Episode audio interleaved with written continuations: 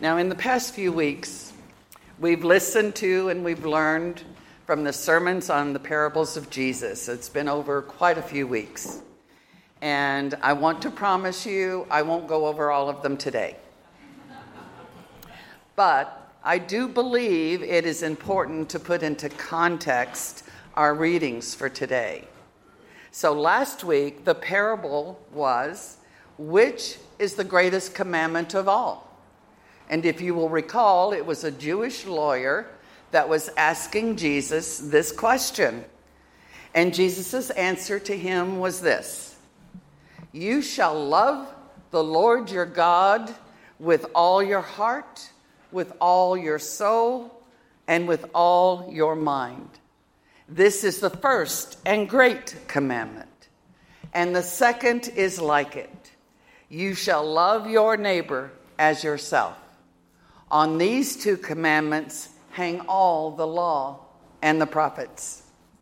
Now, we've heard and we've learned that these questions being posed to Jesus that prompted the telling of the parables were not asked because of a real interest or an honest desire to have an answer or to have wisdom. They indeed were deliberately and coldly calculating questions meant to challenge him, to test him, to catch him between a rock and a hard place. They were meant to expose him. They were meant to discredit him. They were meant to shame him. And I'm sure we've all gotten it. The leaders and teachers of the day were jealous. They were feeling threatened and they were envious because he was gaining a following by his radical teaching. And they were not going to allow this itinerant preacher to usurp their position.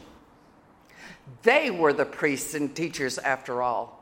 They held the places of honor. They were in the high places. They were a cut above the common. They held stature and standing, and no one was going to allow, be allowed to unseat their position, not even Jesus. Now, we also know that Jesus confounded all their efforts to put him in his place, which caused them great consternation.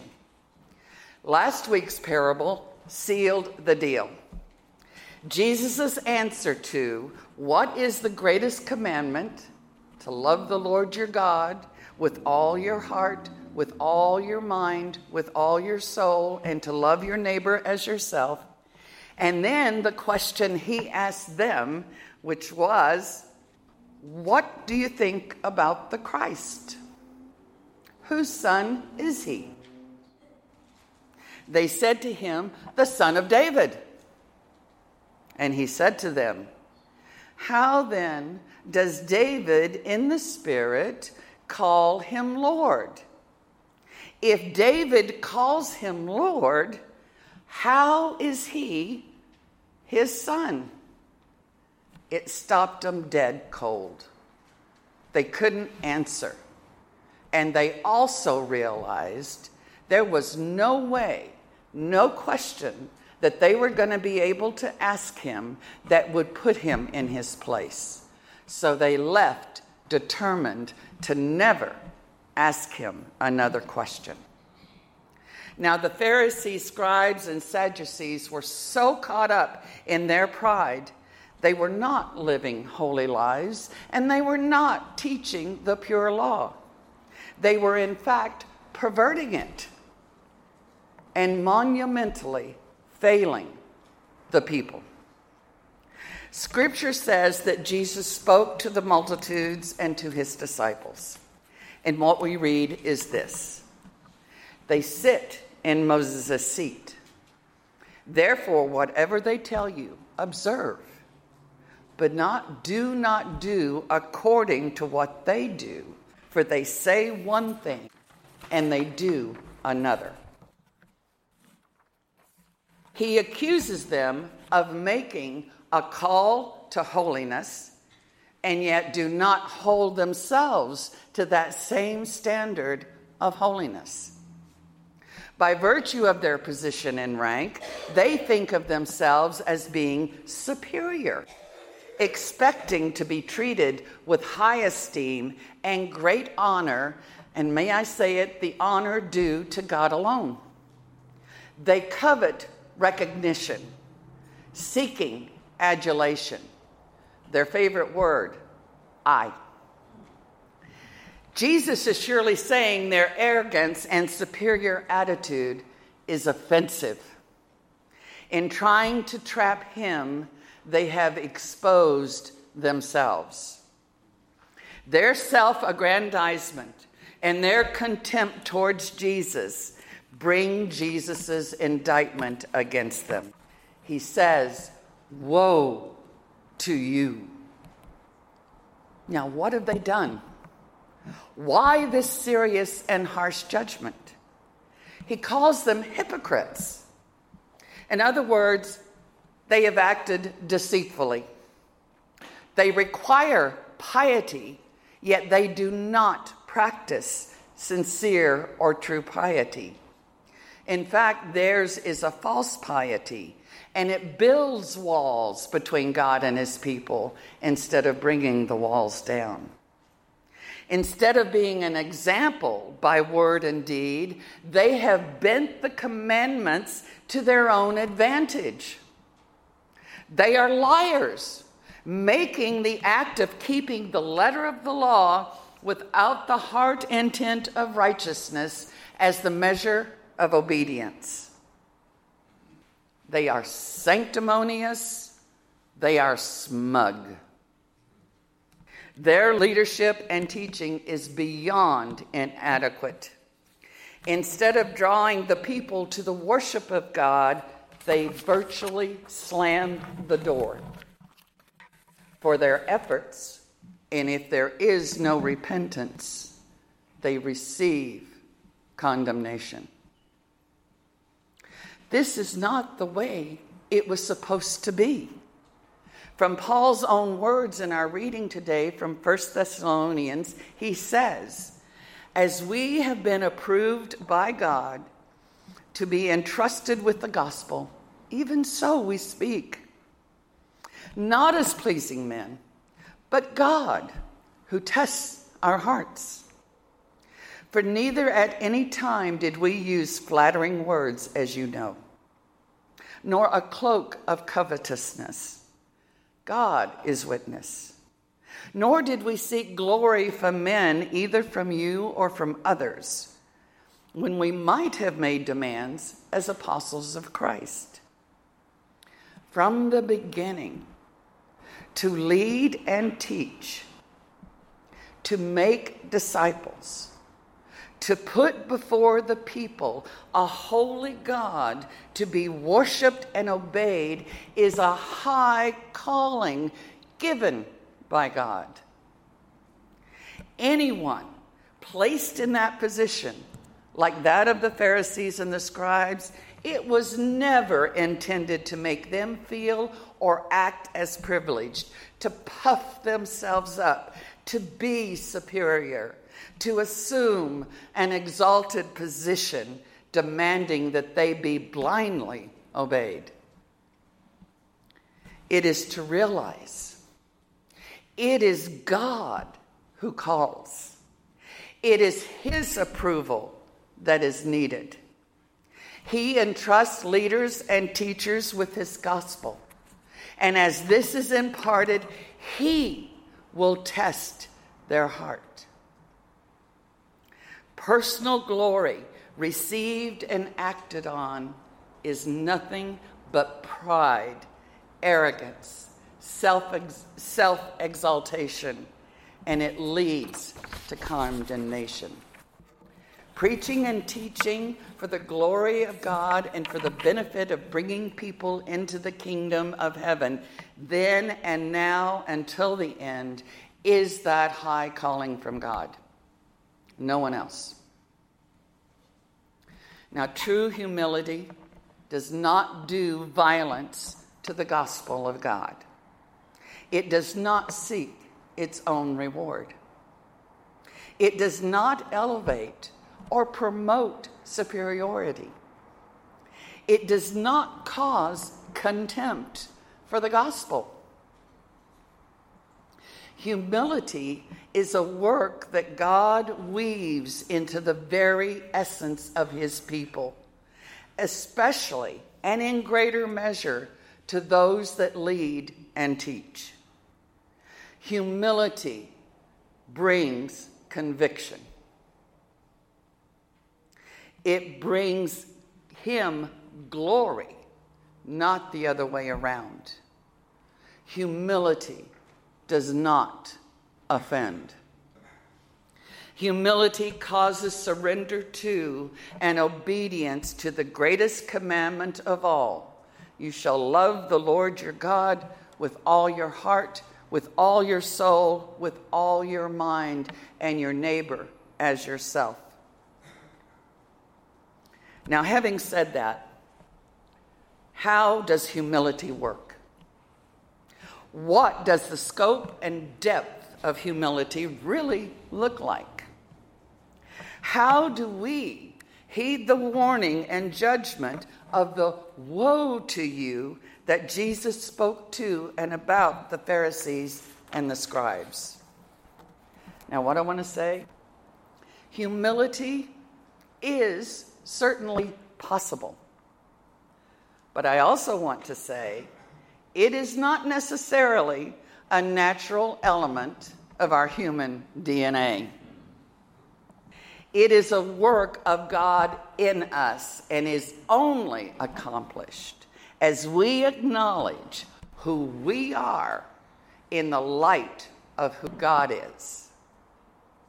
Now, we already know and understand that pride, arrogance, superiority, big egos are the very opposite of humility. However, humility is not being shy, retiring, timid, or self effacing. It is not being sheepish, reserved, introverted, insecure, self conscious, or thinking that we have nothing to offer. Now, these are all words we might think of when we think of humility. However, what I want to say and remind you is that it is true that our Lord was humble, and none of these things describe him. What then naturally follows is that while some of these things that I've mentioned might be a natural expression in the working out of humility, they are not signs of being humble. Being humble, please hear this. Being humble is to know the immensity, the mightiness, the holiness of God. And then measuring yourself in the light of who He is, fully realizing that we are to be like Him. Doesn't He call us to that? And when we look at Him and then we look at ourselves, we need to acknowledge that we are definitely a work unfinished.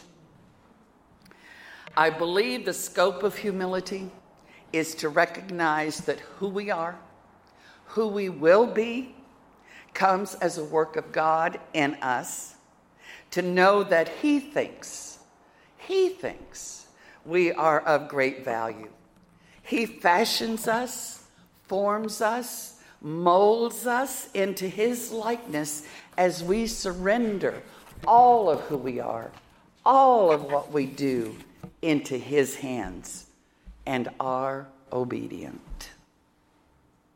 Humility is something that we can strive for. It is something that we can surrender to. But it is not something we can work in ourselves. Obedience is not easy. It means allowing Him to purify our thoughts, transforming and renewing our minds. It means Him softening our hearts so that our frame of reference for all things and for all people is not the reality that we live in, is not the reality that we see, but it is the reality of the kingdom of heaven here on earth and His presence within us now. I believe humility is God's work in us. And having said that, I also want to say being humble does not change who God has made us to be. We can still be naturally shy and introverted. We can be naturally bold and extroverted, and any place on the spectrum of those personality types. But humility is not a character type. The scope of humility encompasses knowing we are loved beyond measure and without condition, and letting the love with which we are loved into our hearts, into our souls, and we are changed. Changed how? What I want to say is that we no longer allow our natural inclinations, our way of thinking, to be the standard and rule on how we relate to God and especially how we respond to others. Which means that in receiving the love that God pours into us, we begin to be different at our core. We begin to weigh our responses and actions and are not quick to jump to conclusions or make snap judgments or immediately react out of our human nature, even when it is difficult or seemingly impossible. When our standards are not met, we must know that we don't meet God's standards. And does he throw us away? Does he just walk away? Does he view us as a lost cause? Or does he love us all the more to, so that we can come closer to meeting his standards? Be ye perfect, be ye holy he looks at us and measures how much we love Him by how much we love our neighbor. Now, in case you didn't get that, let me say that again. He looks at us and He measures how much we love Him by how much we love our neighbor. Think about that one. How do you love your neighbor as yourself? Do you desire, truly desire, to see others become the best that they were created to be, even if it takes years? Or are you willing to walk away? Are you willing to throw away? Are you willing to make the judgment that they are a lost cause and not worth your time?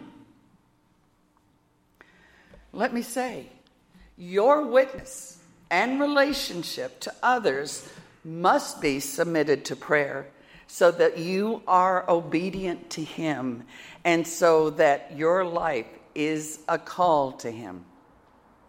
There's a lot that goes into what I just said. And I'm going to tell you that's a whole nother sermon.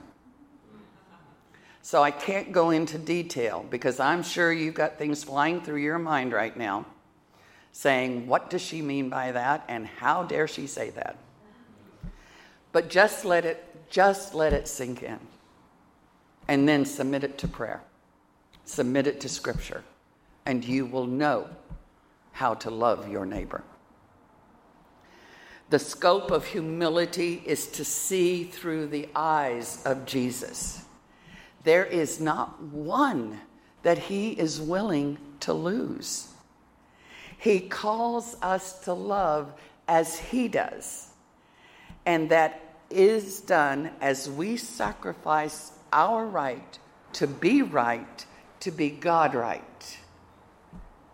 Obedience to the greatest commandment comes at a great cost. It comes at a great sacrifice. And it is not optional for any disciple. Now, having explored the scope of humility, let's consider the depth of humility. And again, I believe the depth of humility is woven into the very essence of our being. And as it is woven into our very essence, there is a definite and noticeable transformation within us. We know without doubt we are changed. There is a gentleness, a kindness, a goodness a level of mercy that didn't used to be a part of us, and now it is. Now, this may sound trite, but our hearts have been soaked and softened in holiness, and our spirits have been tamed into gentleness and mercy. A reality of each of our days is knowing our life is ours because Jesus sacrificed his. We are loved, we are forgiven, we are redeemed. We have hope and strength to meet the challenge of each day, no matter what it is. And when we fail, and we will fail, he is right there with us in that failure. He's loving us. He's inviting us to depend upon Him. He is inviting us to trust Him. Now, how could we think that we could do less with others? There is nothing about us to recommend us to God. We are not just so super, super special. We are not just, oh, so lovable. We are not the smartest, smarter. We are not the prettiest, most beautiful. God had God did have a choice in choosing us. And left to our own devices, we do deserve wrath. He chose us. And what he wants to give us is himself. And so, what I want to say is to whom much is given, much is expected. The Lord gives Himself. But God. And that is the depth of humility. But God desired me. But God desired you, each one of you. God loved me. He loved each and every one of you.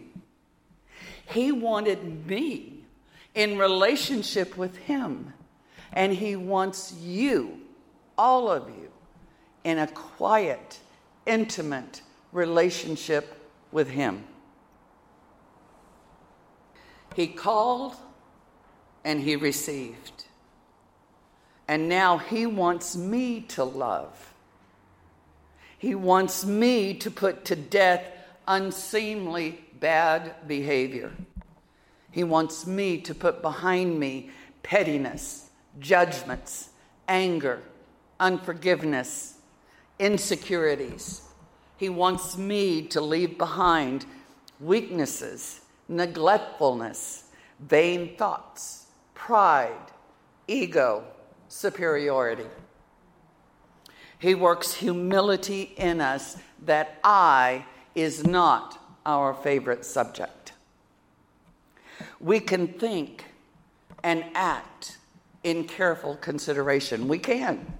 I know it's hard, but we can. We can act with a moderate temper. We can be filled with compassion. We can be graceful. We can be loving and we can be gentle. We can act with goodness and patience and always, always be forgiving that He is being made known to those who are what we once were. Being humble does not negate strong, good leadership. It is not milk toast, ineffectual, narcissistic teaching that we hear so much today. It is actually the opposite. It requires strong and good leadership because it requires the leader, the pastor, the priest, the minister to bow down to God in humility, being convicted of who they are and who He wants them to be. It is teaching that impacts and invades your life. Look at Paul. Look at Jesus. Does he invade your life? The scope and depth of humility gets that the greatest commandment in such a sincere way that, as John Newton says, I am persuaded that love and humility are the highest attainments in the school of Christ and the brightest evidences that he is indeed our master. The pride and arrogance of the Pharisees and scribes won them judgment and condemnation. They exalted themselves. They were blind to the person of Christ. And they became so envious, they set out first to discredit him and then to destroy him. They served themselves, they did not serve God. But who is greatest among you shall be your servant, that he may weave into the essence of your being humility. So desire, so desire oneness with the Lord, that your faith may adhere to him immovably that your love may entwine around him tightly, that his spirit may pervade every fiber of your being, that he can weave into your essence humility that's been birthed in the labor of loving him with all your heart with all your soul and with all your mind. Then, in so loving Him, you will learn to love your neighbor. Humility opens hearts. Humility does not stand aloof or separate. Humility makes connections. in allowing yourself to be made humble, you will serve making him known that he may do for others what you know he has done for you. And he who humbles himself will be exalted. Amen.